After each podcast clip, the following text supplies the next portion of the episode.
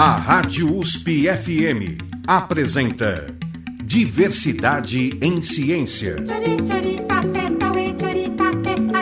Entrevista com pesquisadores e cientistas sobre relações sociais, questões étnicas, de gênero e orientações sexuais.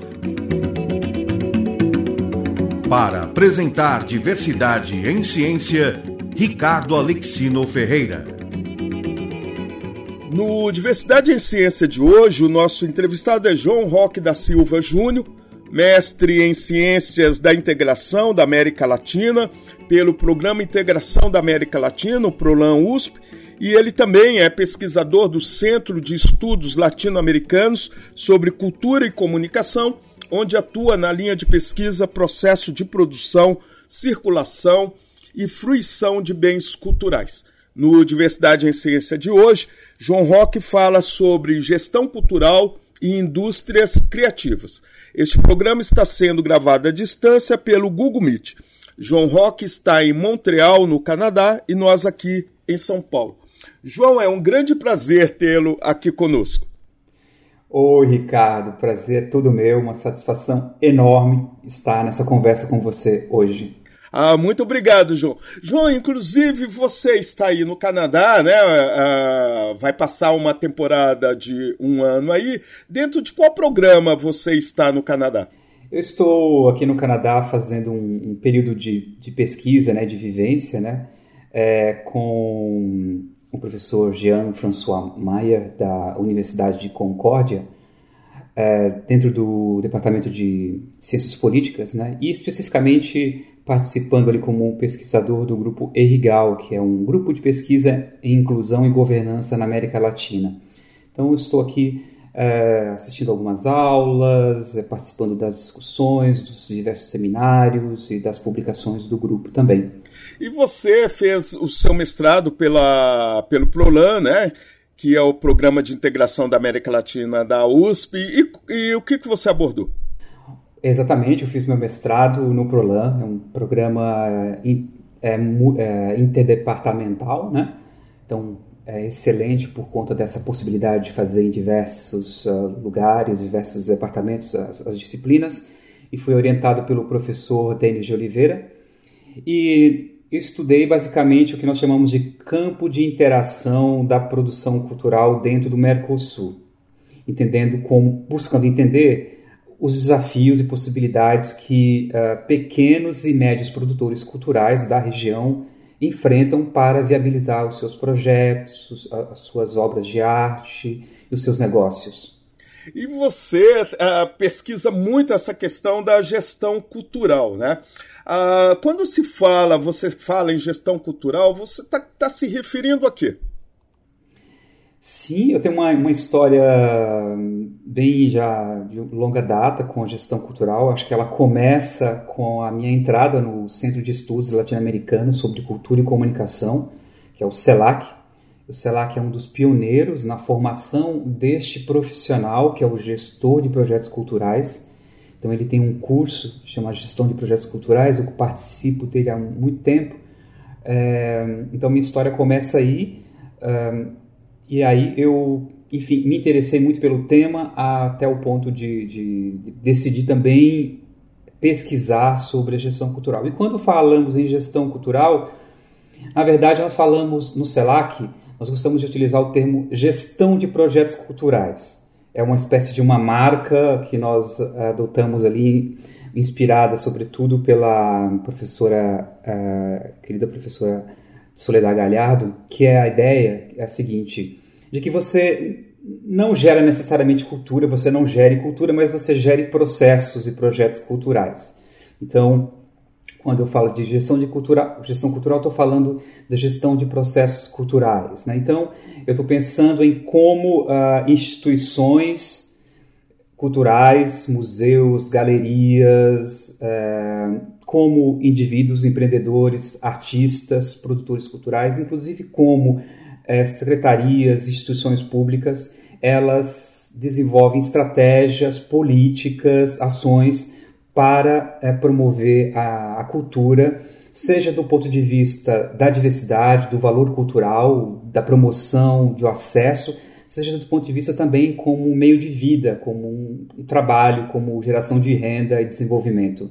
Porque quando a gente fala né, nessas é, é, é, é, gestões culturais, né, hoje se sabe que a cultura ela é um dos lugares que mais oferece também trabalho, né?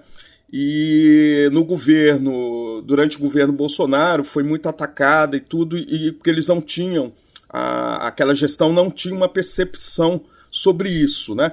Você uh, pode tem esses dados de quanto que a, a, a, cultura produz de trabalho no país? Olha, temos assim, existe atualmente um esforço, né, Ricardo, de tentar organizar esses dados. É, historicamente existe um esforço pelas contas é, satélites de cultura seria uma, uma estratégia de você olhar para toda a produção do país e você separar aquilo que seria das áreas culturais e tentar mensurar isso. O Brasil nunca foi muito bem sucedido nessa experiência das contas satélites, que era uma recomendação da própria Unesco e da UNCTAD. Outros países da América Latina foram melhor sucedi é, bem sucedidos, como Argentina e Colômbia, em ter essas contas satélites. Mas, atualmente, o Brasil uh, tem, uma, tem uma iniciativa bem importante promovida pelo Observatório uh, Cultural, Observatório do Itaú Cultural, que é uma tentativa de mensurar esse valor econômico da cultura. Eles estão chamando de PIB da cultura. Então, eles já conseguiram aí uh, trazer dados importantíssimos e, curiosamente, curiosamente, a última, a última medição que nós temos, que foi lançada este, no mês passado, se refere ao ano de 2020. Então, quando você olha para o PIB da cultura, para esse grande montante, 2023, é aliás, 2020 foi um dos melhores anos do Brasil. A, a cultura produziu aproximadamente 3,3% do PIB nacional, ou seja, na frente de diversos outros setores. E, segundo, segundo ainda essas, essas medições, é um pouco quase 8 milhões de pessoas trabalham nesse grande é, setor que eles chamam é, economia da cultura e das indústrias criativas. Então, é um conjunto de setores que é, recebe esse nome. Então, aí é um, tem uma importância é, fundamental para a geração de renda, de oportunidade de trabalho e também para a divulgação do Brasil, para a expressão das pessoas. E, e, e você conseguiu identificar o porquê o governo passado, né, se referindo ao governo Bolsonaro, ele, ele não tinha essa percepção, atacava tanto a cultura? Eu acredito que dos diversos erros né, e, do, desse governo, que foi lamentável tudo que foi feito, eles, eles tinham uma visão muito reduzida da cultura. Então, eles enxergavam a cultura somente nesse aspecto que eles chamam de guerra cultural. Então, foi uma estratégia que eles fizeram. Então, eles abriram uma frente de batalha mesmo, né, de guerra cultural. A gente tivemos diversos episódios é, simbólicos, como a, a, a, destruição do Mink, depois aquelas lives terríveis simulando o nazismo, todas aquelas coisas horrorosas que nós, nós vimos porque eles se enfocaram apenas nessa dimensão da guerra cultural é, e ressaltando apenas certos valores né, é, antidemocráticos. Então foi essa a estratégia deles. E eles não enxergaram também a outra possibilidade, que é essa parte econômica da cultura. Então eles negaram isso, apostando que nesta guerra cultural, nessa guerra simbólica de narrativas, de ideias, é, eles conseguiriam se manter no poder. E aí eu acho, eu acho que foi, esse foi o erro e foi a estratégia, na verdade, deles, né? De ter uma visão muito reduzida do papel da produção cultural dentro de uma sociedade, da sociedade contemporânea que nós temos. E você disse que em 2020, né, esse PIB cultural, né, acho que foi esse o nome que você falou, ah, teve um crescimento muito grande. Mas 2020 nós estávamos ainda no auge da pandemia, né? Pois é. Então qual que é a, a dificuldade desses dados? a dificuldade desses dados é porque assim nós vem, nós viemos num, numa, numa, numa toada de, de redução de investimento público na cultura. né, ao longo dos anos, desde 2014, 2016, a gente vinha já com isso. E o relatório de, de transição mostrou que quando chega no último ano, o governo investiu menos de 5% do valor total da, que tinha de orçamento, tá? Então, não é dizendo que o governo Bolsonaro fez alguma coisa boa, não é isso. Na verdade, o relatório de transição mostra o desastre que foi. O ponto é que em 2020, é, é, este, este, esses dados do, do, observatório trazem as atividades econômicas em geral e não só as atividades é, do governo. É, ou seja, o investimento que o governo faz, né, de políticas, é, repasses e políticas, programas públicos. Mas em 2020, por conta da pandemia, ali no final, ali, ali a partir de agosto, nós tivemos a, o início da liberação da Lei Aldir Blanc, que liberou 3 bilhões de reais, alguma coisa assim. E foram aplicadas quase em sua integridade em 2020. Então nós tivemos uma injeção enorme de dinheiro que, precisa ser ressaltado, o Bolsonaro não era a favor. Foi um projeto aprovado pelo Legislativo. Então, esses bons números não se referem a nada em relação ao governo Bolsonaro, se referem a. Eu acho que eu, eu vejo que nós tivemos aí um crescimento do setor digital durante esse período, então, da produção digital, games, e tem uh, de informática, enfim, temos um, um, maior crescimento do que os outros setores. E tivemos esse, este, este esforço do poder público de amparar os produtores culturais, os setores culturais, as instituições que foram, uh, assim, um dos mais atingidos com a pandemia. Então, nos primeiros meses, a, a, a, norma era precisamos interromper o que estamos fazendo, fechar as portas e parar com tudo. A partir de agosto, este programa de, de, de é, chamado Lei Aldir Blanc começa a, entrar, a, a, injetar dinheiro nos estados e municípios com um modelo de distribuição interessantíssimo, é, levando em consideração o IDH, então foi, teve um impacto realmente grande em todo o território nacional. As leis de incentivo à cultura são muito atacadas, né? A lei Rouanet, que é mais conhecida e, e que principalmente a extrema-direita, o governo Bolsonaro, sempre atacou e tudo mais. Explica o que, que são leis de incentivo à cultura e exemplifica, exemplifica com a lei Rouanet, por favor. É, eu acho que tem, tem uma. É fácil, porque assim, é um é um tipo de política muito fácil de ser atacada dentro dessa do que a gente chama de guerra cultural, né?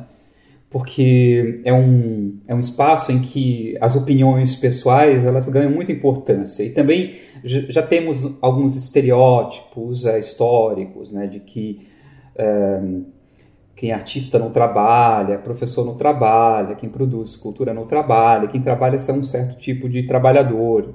Então porque estes agentes, esses produtores, esses artistas também lidam com temas muito sensíveis para uma certa que nós chamamos de conservador, né? Então, quando o artista vai lidar com a questão sexual, com a questão uh, estética, então ele, ele é uma figura sempre traz provocações. Então, para este espírito mais conservador do tempo, ele é um, ele é um alvo.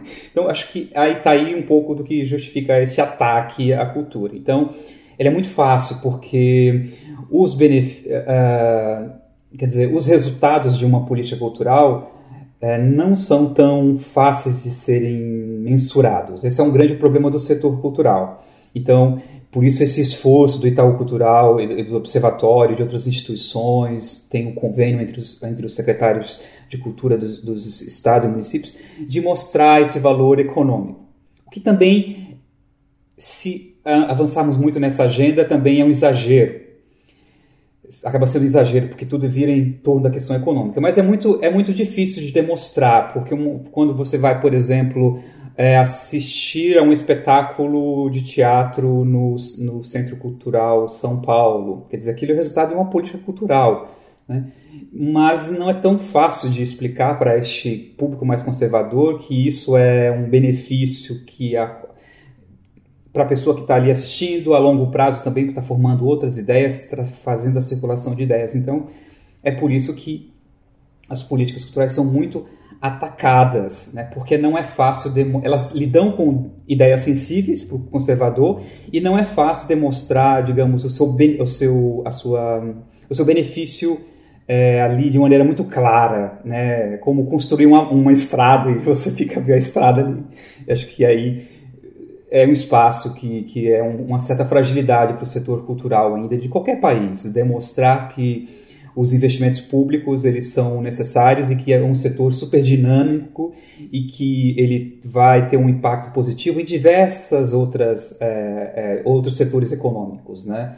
Mas aí a gente tem um histórico de políticas públicas, como o exemplo do Mink, né, de muita instabilidade, o que dificulta muito a criação destes, destas provas, digamos assim, que o setor cultural produz e que tem está é, circulando dinheiro, que é uma fonte de renda e de trabalho. Né? Inclusive sobre a Lei Rouanet e a, a Lei Aldir Blanc, né? A, gostaria que você pontuasse as diferenças que elas têm, se elas são complementares ou não, não. Mas antes disso, vamos ouvir um pouco de música? Vamos lá, vamos ouvir música. Ah, o que, que você nos sugere? Olha, nós estamos falando de trabalho, estamos falando do trabalho da dificuldade, dos, dos trabalhos dos artistas, dos produtores culturais, então eu, eu, sugiro ouvirmos uma música de um trabalhador muito especial que, é, que tem a ver com a minha origem também, e tem a ver com a origem da música, a tradição da música brasileira, que é a, a Morte do Vaqueiro, que é um vaqueiro de Luiz Gonzaga, que é um vaqueiro que, que, que morre no trabalho e ele é, como diz a canção, esquecido. Perfeito, então vamos ouvir a morte do vaqueiro de Luiz Gonzaga.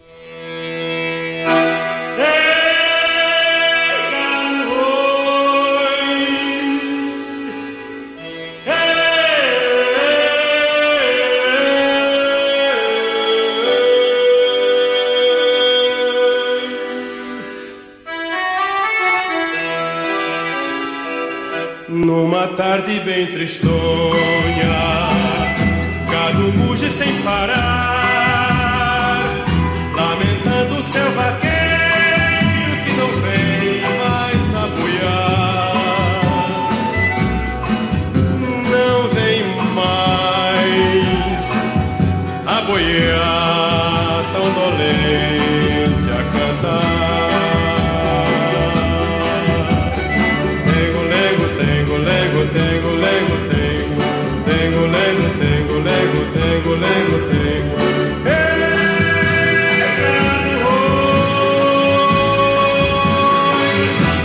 vaqueiro nordestino morre sem deixar costão.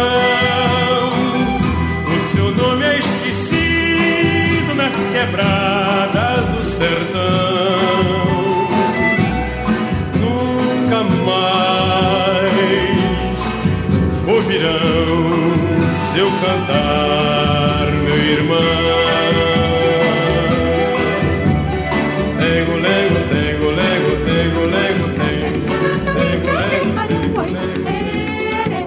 Você está ouvindo Diversidade em Ciência. Entrevista com pesquisadores e cientistas sobre relações sociais, questões étnicas, de gênero e orientações sexuais. Com Ricardo Alexino Ferreira.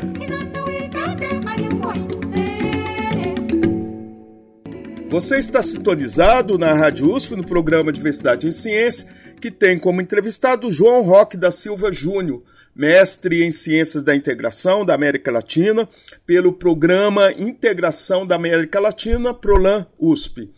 Uh, João é pesquisador do Centro de Estudos Latino-Americanos sobre Cultura e Comunicação, onde atua na linha de pesquisa Processo de Produção, Circulação e Fruição de Bens Culturais. No Diversidade em Ciência de hoje, João Roque está falando sobre gestão cultural e indústrias criativas. Este programa está sendo gravado à distância pelo Google Meet. João Roque está em Montreal, no Canadá, e nós aqui em São Paulo. Lembrando que você está ah, aí em Montreal, né? Ah, dentro de um programa. Qual que é o programa mesmo, João? É, eu estou uh, participando, né, como, pesquisador do, do grupo Erigal, que é um, que é um grupo de pesquisa né, de inclusão e governança na América Latina. É um grupo que tem se desdobrado, entender as questões políticas e culturais, econômicas da, da região. E nesse programa, eles, como eles avaliam a, o, o Brasil, por exemplo, em termos de produção cultural? Olha, é um programa que tem diversos enfoques, né? Ele, então, eu trabalho mais diretamente com os pesquisadores que estudam a questão da, das resistências, a questão do trabalho, a questão dos movimentos sociais, né? a questão da violência, assim, é uma, é um, da violência crônica, né? um tema bem é, é, estudado aqui por, por alguns pesquisadores, além de outros temas, que eu disse, ele envolve estudos também sobre México, Guatemala, Colômbia e diversos outros países. Né? Mas a avaliação uh, que eu tenho diretamente com esses pesquisadores é de que um, é de um país assim que é cenário de muitas experiências e enfim, de muita efervescência, de coisas que estão acontecendo. Né? Então, do ponto de vista político, nós vimos uh, assim uma emergência de um, de um de um movimento autoritário né, de governo. Né? Também vimos, aí, estamos vendo uma, uma, um crescimento da violência né, das pessoas, também a questão do trabalho no Brasil com políticas de desregulação que ocorreram nos últimos anos também, um crescimento do desemprego. Então é um país, digamos, repleto de situações favoráveis para estudo. para estudar o Brasil, né? Interessando aí o Canadá por esses aspectos, né? E antes da música, João, que nós ouvimos no bloco anterior, que foi a morte do vaqueiro, né, de Luiz Gonzaga, ah, eu havia perguntado para você qual que é a diferença entre o o, o, o Rouanet, né, ah, como a lei Rouanet e a lei aí Aldir, Aldir Blanc, né? Se elas são, é, elas são diferentes, elas são complementares. Certo. Bom, a lei Rouanet ela já tem uma longa história, né? No, aí na história da produção cultural no Brasil. Então ela é a mais atacada, ela é o símbolo máximo de ataque de qualquer pessoa desinformada e, e com má intenção em relação ao papel do Estado em dar suporte a, aos, aos, setores econômicos em geral. Então, não se critica tanto aos dinheiro que os, dinheiros, os valores que são injetados na indústria automobilística, por exemplo. Né? Mas, é, em, em, relação à, à lei Rouanet, isso é muito mais fácil de ser atacada. Então, ela é uma lei. Porque a lei permite... Rouanet, como é que. Como é, é isso, como, é, como ela funciona? Ela permite que. É, ela permite que você submeta um projeto ao, ao, ao Ministério da Cultura e você esse projeto vai ser avaliado pelo, por uma comissão independente e eles vão autorizar você a fazer o que eles chamam de captação de recursos no setor privado. As empresas de lucro real elas podem uh, abater do seu imposto de renda uma certa quantidade de valor e destinar esse valor para o patrocínio da, daquele projeto. É um mecanismo que tem injetado milhões de reais ao longo dos anos no setor cultural e tem permitido trazer é, produções culturais ou um, a manutenção de certas instituições, como a Bienal, por exemplo, que de outra forma não seria possível. É, então, esse é um mecanismo básico: você submete um projeto, consegue uma autorização e faz a captação. No caso da lei uh, é, só, só, um minuto ainda sobre a lei Rouanet, né? Essas empresas que elas investem dinheiro, elas têm algum abatimento no imposto de renda, é isso, né? É, esse valor que elas doam, que, enfim, que elas destinam para uh, o projeto, ele é abatido do imposto de renda da empresa. Então, e ainda é possível que a empresa é, utilize, né, esse é um, talvez um ponto crítico, utilize este, essa relação para é, colocar sua marca, digamos, para dizer, olha, eu estou patrocinando esta atividade. Então, funciona como uma espécie que eles chamam de marketing cultural. Então... E, e, e, muitos críticos da Lei Rouanet, principalmente destacando aí que são, hum, às, às vezes, pessoas mal informadas, ou pessoas da extrema-direita, ou pessoas de má fé, né? Ah, que elas dizem que, às vezes, grandes, ah, grandes artistas com nome conseguem, né? Ah, isso muda alguma coisa na, na característica da lei? Olha, de fato, tem muitos problemas a lei é, ela tem um problema de concentração de valores. Então, as empresas que mais, os captadores né, de recursos, os que mais conseguem captar, estão nas regiões sudeste. É um reflexo do país, né? Tem a concentração econômica em São Paulo, Rio de Janeiro. Então, outros, outros estados acabam tendo pouca relevância. E como ele, este mecanismo ele incentiva essa, essa associação entre a marca da empresa e a produção cultural, então é sempre melhor para a empresa estar associada a certos artistas, por conta desse capital cultural em torno do artista. Então, esse, essa situação leva, portanto, a um, aos artistas conhecidos serem mais beneficiados uh, por esse tipo de programa. Não é totalmente isso. Isso ocorre, mas não é totalmente. Existem diversos outros projetos que não passam por essa lógica, entendeu? Então é um exagero também de parte dos críticos que, que evidenciam só um ponto negativo. Mas de fato tem essa associação. E a lei Aldir Blanc? É, a lei Aldir Blanc ela é uma experiência nova, ela vem, ela, ela surge por conta dessa situação emergencial da, da, da pandemia, então, ela é um fundo que o Estado aprova, né? ela tem ali 3 bilhões de reais, e ela tem, então, essa novidade, ela, o valor não está, não é dependente das empresas. Né? Então, uma possível, por exemplo, uma possível forma de reforçar essa lei Aldir Blanc seria que a cada projeto patrocinado pela Lei Rouanet, uma porcentagem fosse para o fundo Aldir Blanc, por exemplo. Por quê? A Blanc vai permitir que você faça uma distribuição mais igualitária no território nacional dos valores. Então, ela vai repassar para os estados e municípios executarem as políticas culturais, né? E essa distribuição é feita com a partir de dados eh, de índices econômicos, sociais de cada, cada estado. Então, é uma maneira de você distribuir o valor. Essa é a novidade da Lei Audi Blanc. Ela distribui um valor é, território nacional ela permite que cada estado e município uh, execute aquele valor em, pro, em políticas e programas. Você considera que ela é um aperfeiçoamento da lei Rouanet? Ela, ela é um aperfeiçoamento, aperfeiçoamento em termos de distribuição, o que de, de, fazer o dinheiro circular pelo território, o que a lei Rouanet não consegue por conta dessa lógica. Não acho que a lei Rouanet em si seja um problema, mas como disse, ela tem essa característica de você ir lá e, captar o valor num, numa empresa. Então a empresa vai dar prioridade em certos casos para certos projetos em certas regiões que é de interesse para que ele tenha uma visibilidade na sua marca. Então acaba concentrando. Eu, o que eu acho que seria interessante para ter as, esses dois mecanismos que são importantíssimos os dois porque você não consegue, por exemplo, manter certas instituições culturais, como grandes museus, Museu do Mar, Bienal e diversas outras instituições, com este mecanismo da, da, da lei Alti Blanca, o Paulo Gustavo. Você precisa da lei Rouanet para fazer funcionar. Mas eu acho que pensasse de repente aí, é, imagino que vai ser, isso vai ser discutido, forma de vincular a lei Rouanet com essas outras duas leis para você ter uma compensação em relação à concentração dos recursos nas regiões mais desenvolvidas do país. E você citou aí, a, inclusive, a Lei Paulo Gustavo também, né? Que é outra lei de incentivo à cultura, não é?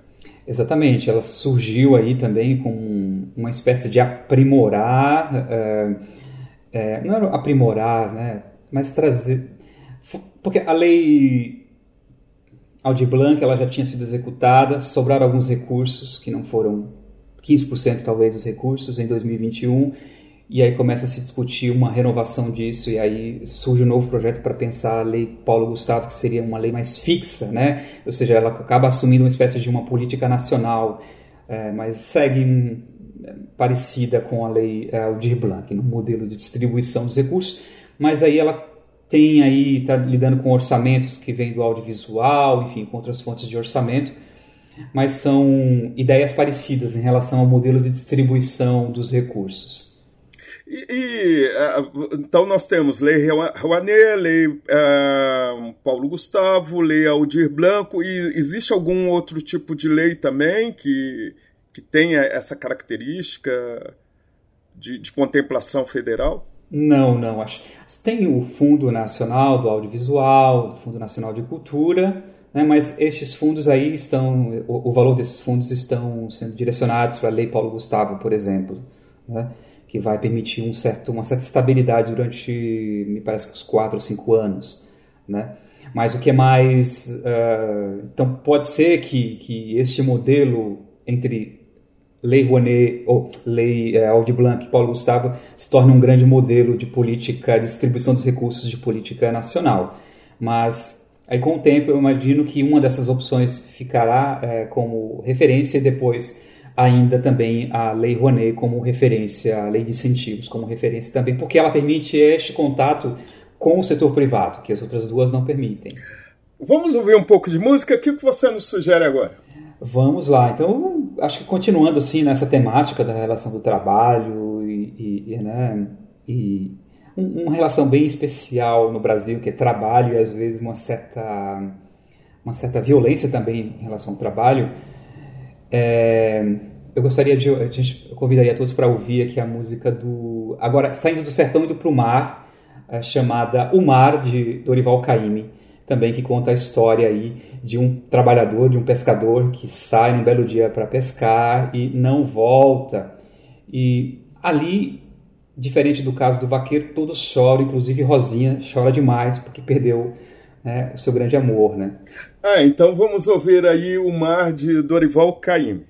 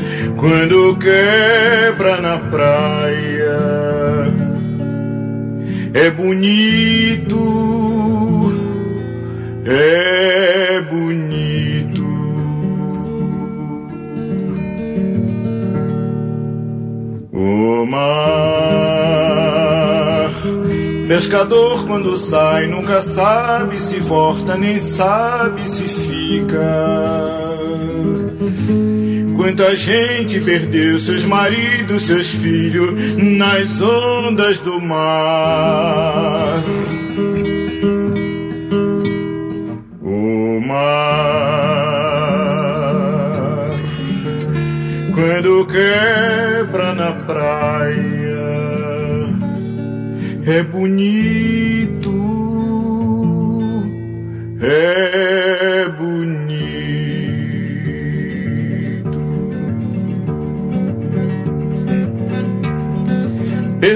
vivia da pesca, saía no barco seis horas da tarde, só vinha na hora do sol raiar. Todos gostavam de Pedro e mais de que todos Rosinha de Chica, a mais bonitinha e mais bem feitinha de todas mocinhas lá do arraia. Pedro saiu no seu barco seis horas da tarde, passou toda a noite não veio na hora do sol raiar.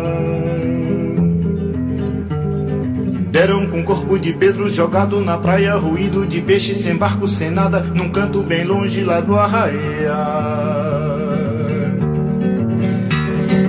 Pobre Rosinha de Chica que era bonita, agora parece que endoideceu.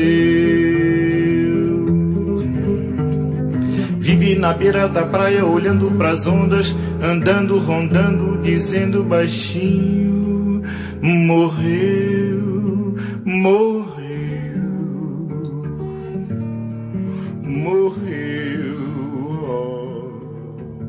Nós ouvimos aí o Mar de Dorival Caymmi, sugestão aí do João uh, Rocker, né?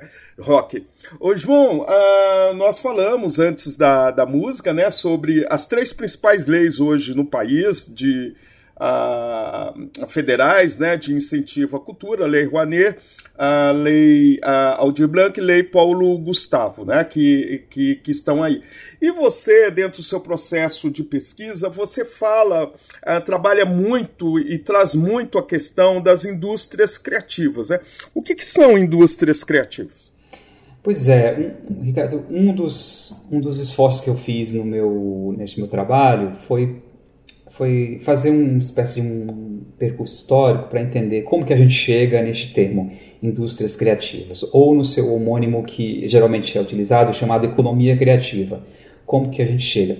A gente a gente chega nesse termo indústrias criativas a partir de um conceito crítico lá da escola de Frankfurt chamado indústria cultural. E por incrível que pareça, é possível fazer esse caminho, mas quando a gente chega e utiliza o termo indústrias criativas, a gente não está olhando de uma maneira necessariamente crítica, como Adorno olhava para a indústria cultural.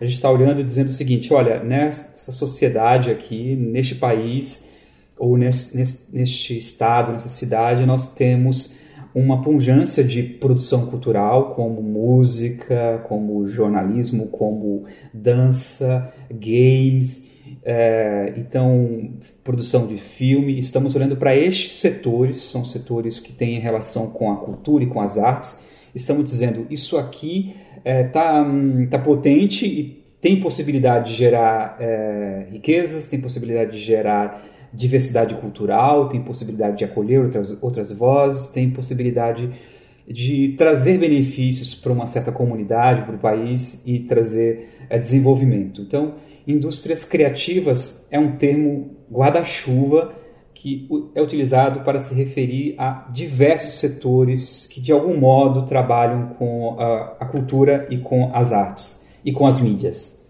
Por exemplo, o, o projeto Tamar, ele está dentro de indústrias criativas, mas antes de você responder, nós vamos para um breve intervalo.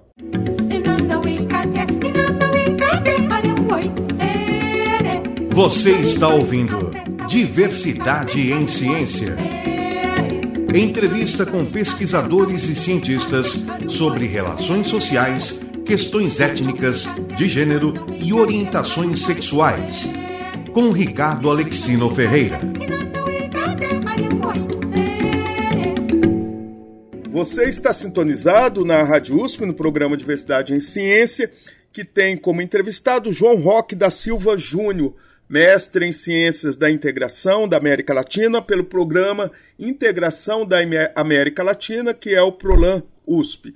João Roque é pesquisador do Centro de Estudos Latino-Americanos sobre Cultura e Comunicação ah, da USP, CELAC USP, onde atua na linha de pesquisa Processo de Produção, Circulação e Fruição de Bens Culturais. No Diversidade em Ciência de hoje, João Roque está falando sobre gestão cultural e indústrias criativas. Este programa está sendo gravado à distância pelo Google Meet. João Roque está em Montreal, no Canadá, e nós aqui em São Paulo. Lembrando mais uma vez ao ouvinte né, que você está dentro de um programa chamado Errigal, né, que é aí no Canadá, e você vai estar tá aí, vai ficar aí durante um ano né, no, no, no Canadá. Né? Fala um pouquinho de novo para lembrar ao ouvinte o que é o Errigal. Ah, tá joia. Não, eu estou aqui fazendo um período né, de, de vivência, de, de estudo aqui na, na basicamente com o professor Jean-François Meyer, da Universidade de Concórdia, e onde eu participo aí do ERIGAL, que é um grupo de um time, um grupo de estudo, né, sobre a inclusão e governança na América Latina. Perfeito, João. Uh, no bloco anterior, uh, eu fechei o bloco perguntando para você, eh, você estava falando sobre indústrias criativas, né? E eu perguntei para você quais são os exemplos de indústrias criativas que você estava citando. E perguntei se o projeto Tamar, que é a preservação das tartarugas, né, ao invés dos pescadores utilizarem como alimento, mas como preservação, depois estender como artesanato, uh, se isso é uma indústria criativa. Pois é, Ricardo. Bom, é que esse é um problema do termo indústria, né?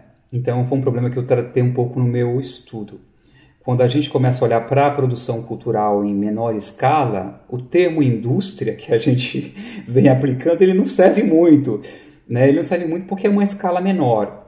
Ainda que atualmente seja possível fazer reprodução de coisas em uma certa, uma certa grande escala, sobretudo no nível digital. Né? Mas no caso do Tamar, é, é, de algum modo ele, ele, pode ser considerado um projeto que tem ali uma, uma certa relação próxima com o que se chama de economia criativa, né? com essa, essa possibilidade ampla de relação da produção da cultura com outras áreas. Mas ele é um projeto, é, em, seu, o espírito desse projeto é mais um projeto de ambiental, de conservação, de proteção. É que no seu desenvolvimento ele tem algumas ações de se relacionar com a, as comunidades e, enfim, buscar se aproximar do artesanato, que é uma das áreas que, que podem ser incluídas nessa ideia, nesse grande guarda-chuva chamado economia, é, indústrias criativas mas eu acho que ele não é um, um bom exemplo de, um de uma área de economia de indústrias criativas. Né? O que, que você que um consideraria, bom... então, para podermos nos localizar em indústrias criativas? Quais que seriam os melhores exemplos uh, que, deram, que têm dado certo? Pois é. É que o termo, como eu disse, ele é um termo guarda-chuva que se refere a muitos setores. Então, quando você olha a produção a, a, produção musical no Brasil, shows, certas cenas musicais no Brasil, carnaval, por exemplo, por exemplo, carnaval e, e, toda a economia em torno do carnaval, este é um exemplo de economia de indústrias, indústrias criativas, por exemplo. Ou talvez o melhor termo seria economia criativa, né? economia da cultura, onde a atividade cultural ela gera um valor econômico, gera o um valor é, cultural também. Né? Este é um exemplo. Mas você pode olhar para o setor de, no caso, as indústrias criativas, para o setor de games, então o Brasil tem uma certa relevância no, na produção de games. Você pode olhar para a produção cinematográfica também como um dos setores das indústrias criativas. E no caso do Brasil, nós temos alguns projetos que são espécie de polos ou de iniciativas que tentam eh, ordenar e trazer pessoas jovens e, ou não importa quem, com boas ideias para trazer inovação, como é o caso do projeto que tem em Pernambuco, no Recife, chamado Porto Digital. Um projeto já com uma certa com uma certa período já de, de execução, né? Então um projeto que tem essa associação entre o, o governo que investe um pouco de valor entre as empresas e as pessoas que vão lá e vão buscam trazer inovações na área de ciências da tecnologia, na área do design e assim por diante. Então, este é um, por exemplo, um modelo, um, um aí um, um, tipo de projeto que tem várias ações e que essas ações estão de algum modo relacionadas com o que a gente chama de indústrias criativas, sobretudo quando você olha para a área de tecnologia. É isso que você chama aí plataformas digitais? Exatamente assim. Então, esse termo indústrias criativas, ele surge ali nos anos 90, e aí é um ano, é uma década muito especial em que há toda uma, uma expectativa em relação como uh, aqueles antigos setores das indústrias culturais, como música, livro, jornalismo, etc., vão é, lidar com as mudanças que estão ocorrendo com a digitalização. Né? Então, é, é esse encontro. Então, a partir de 2005, quando surge ali o YouTube, depois 2010, mas especialmente a partir de 2015, eu acho que o tema das, das as indústrias, esses setores das indústrias criativas, como música, cinema, stream, rádio, é, games, eles começam de fato a, a entrar aí, é, num novo modo de produção, distribuição e uso, participação, etc., que é com as plataformas é, digitais, as plataformas online é esse encontro que, entre as indústrias criativas e as plataformas. E, cresce, e por exemplo, né, no, no, período aí da pandemia, do isolamento social, né, nós tivemos muitas produções culturais que utilizavam aí as, as, as, as esse tipo de, de plataformas né, digitais. Elas se fortalecem nisso, é a partir disso que elas, que elas ganham essa importância?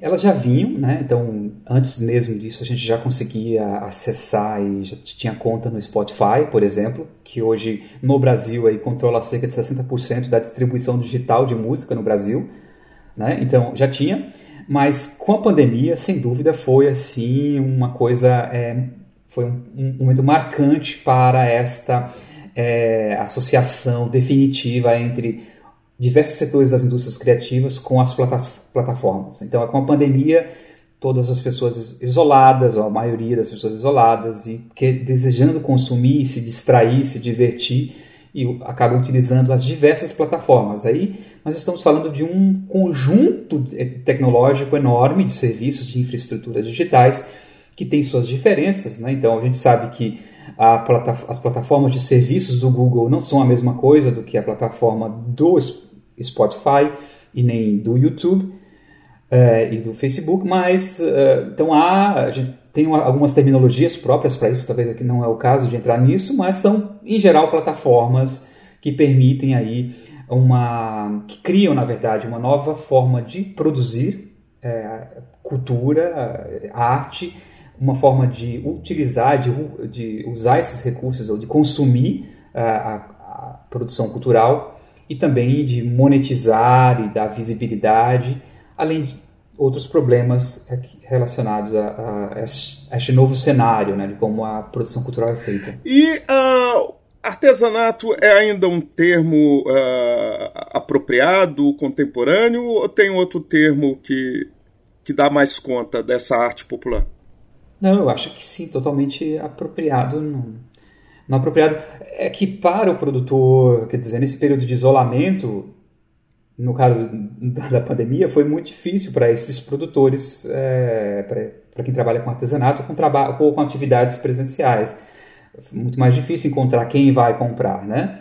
Então, diferente de um artista, por exemplo, nós vimos muito isso, inclusive pessoas que trabalham com teatro fazendo uma espécie de adaptação e transformando a peça de teatro numa peça audiovisual. Isso foi possível. Agora, quem trabalha com artesanato, não.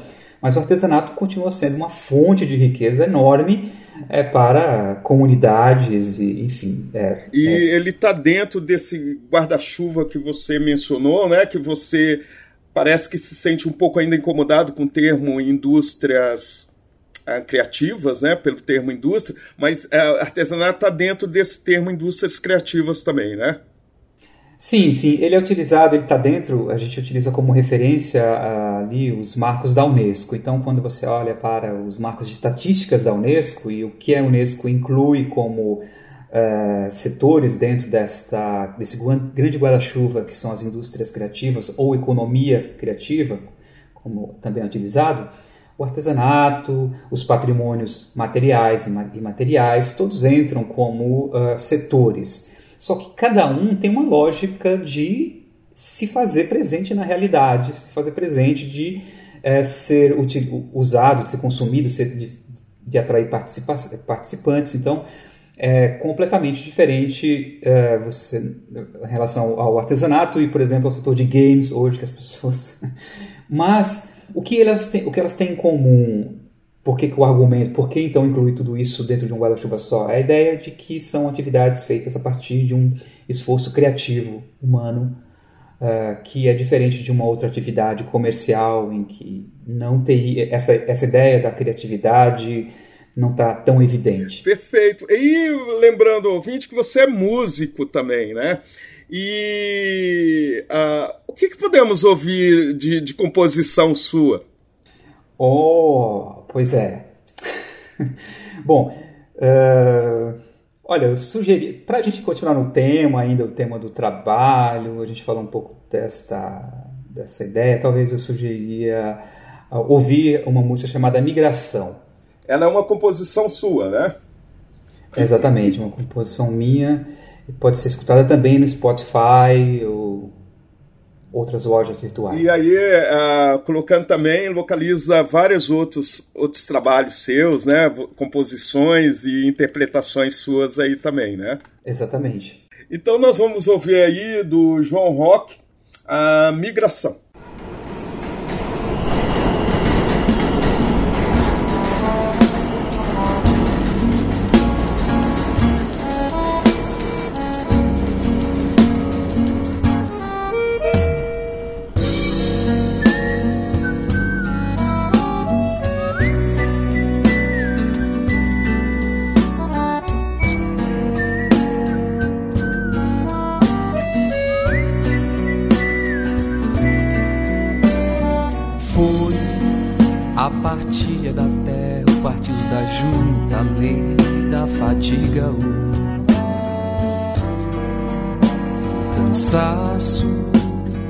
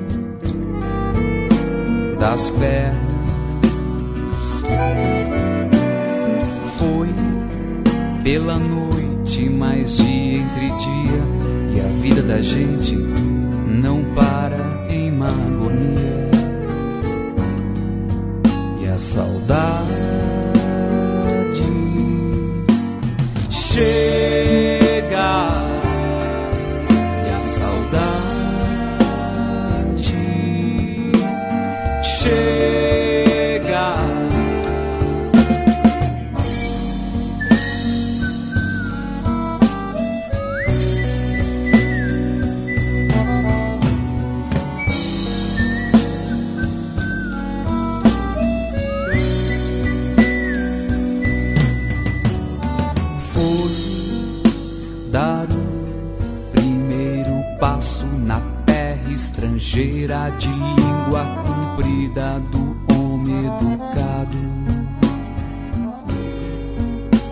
E o peito se encheu de cansaço. Os olhos no choro duraram. Que a noite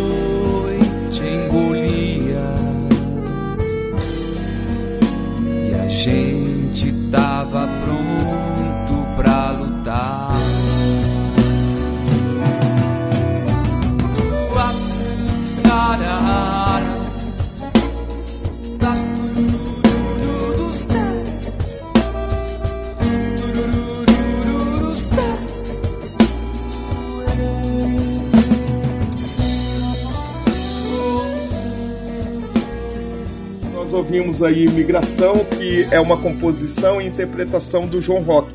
Quem quiser conhecer mais o trabalho do João Rock, é só entrar em algumas plataformas aí que consegue localizar as músicas aí do, do João Rock. João, nós já estamos chegando ao final desta edição né, do Diversidade em Ciência e qual que você, para a gente poder fechar essa edição, o, você acha que é, as indústrias ou a economia Uh, economias criativas, você, você acha que ela, elas vão ter um peso maior a partir de agora, com mesmo também com a mudança de governo, né, que dá mais ênfase na cultura? Você acha que vai ter um crescimento maior? Olha, eu acho que sim, com certeza. Nós teremos pelo menos um governo que compreende a importância da produção cultural do país, né, em termos da expressão da diversidade das pessoas, a, a múltipla diversidade do país e quanto isso pode ser é, também é, fonte de geração de renda, fonte de exportação de artistas brasileiros para outros países. Enfim, eu acho que o atual governo tem essa. Esse, até porque quem ocupa a, a pasta hoje do Ministério é uma artista importantíssima, então ela sabe a Margarete Menezes. A Margarete Menezes. Então, ela sabe o quanto a cultura é fundamental. Então, eu acredito que sim, acredito que sim, é, o país passará por um outro momento. Agora, na relação global, enfim, o país é uma área muito disputada. A gente sabe que os Estados Unidos ocupam aí uma hegemonia em relação à distribuição de, de produtos. A gente tem visto também outros países é, exportando, como a Coreia do Sul outros países como Índia, que são superprodutores de filme, enfim, a gente tem aí, um, numa perspectiva mais global, um amplo mercado, mas Uh, em relação quando a gente olha para a América Latina, a gente não tem uma boa posição. A gente ocupa ali uma terceira ou quarta posição em relação à produção cultural, à geração de riquezas. Mas eu acho, sou bem otimista, acho que nós teremos boas políticas, boas ideias e aí depois deste período do governo nós teremos aí um bom resultado e teremos um setor muito mais é, justo, com trabalhos muito melhores e renda adequada para os trabalhadores. Perfeito, João. Quero agradecer muito a sua presença, uma boa estadia aí no, no Canadá, em Montreal.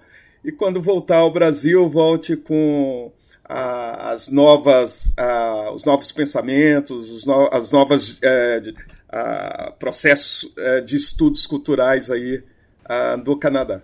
Muito tá obrigado. Joia. Agradeço demais, foi uma satisfação enorme é, estar com você aqui, conversando sobre esse tema que eu adoro. Então, muito feliz, agradeço demais pelo convite. Eu que te agradeço, João. Muito obrigado. Obrigado. Nós chegamos ao final de mais um Diversidade em Ciência, que teve como, como tema hoje a falar sobre indústrias criativas e gestão cultural. Nosso entrevistado foi João Roque da Silva Júnior, que é mestre em Ciências da Integração da América Latina pelo Programa Integração da América Latina, que é o PROLAN USP. Ele também é pesquisador do Centro de Estudos Latino-Americanos sobre Cultura e Comunicação, o CELAC USP, onde ele atua na linha de pesquisa Processo de Produção, Circulação e Fruição de Bens Culturais. Uh, este programa foi gravado à distância pelo Google Meet. João Roque está em Montreal, no Canadá, e nós aqui em São Paulo. O Diversidade em Ciência tem produção e apresentação de Ricardo Alexino Ferreira, operação de áudio João Carlos Megali. A música tema do Diversidade em Ciência, Chori Chori, foi composta e resgatada pela etnomusicóloga Marlui Miranda no CD Iru. Entre em contato conosco pelo site radio.usp.br. Até o próximo programa. A Rádio USP apresentou Diversidade em Ciência com Ricardo Alexino Ferreira. O programa das relações sociais, das questões étnicas, de gênero e orientações sexuais.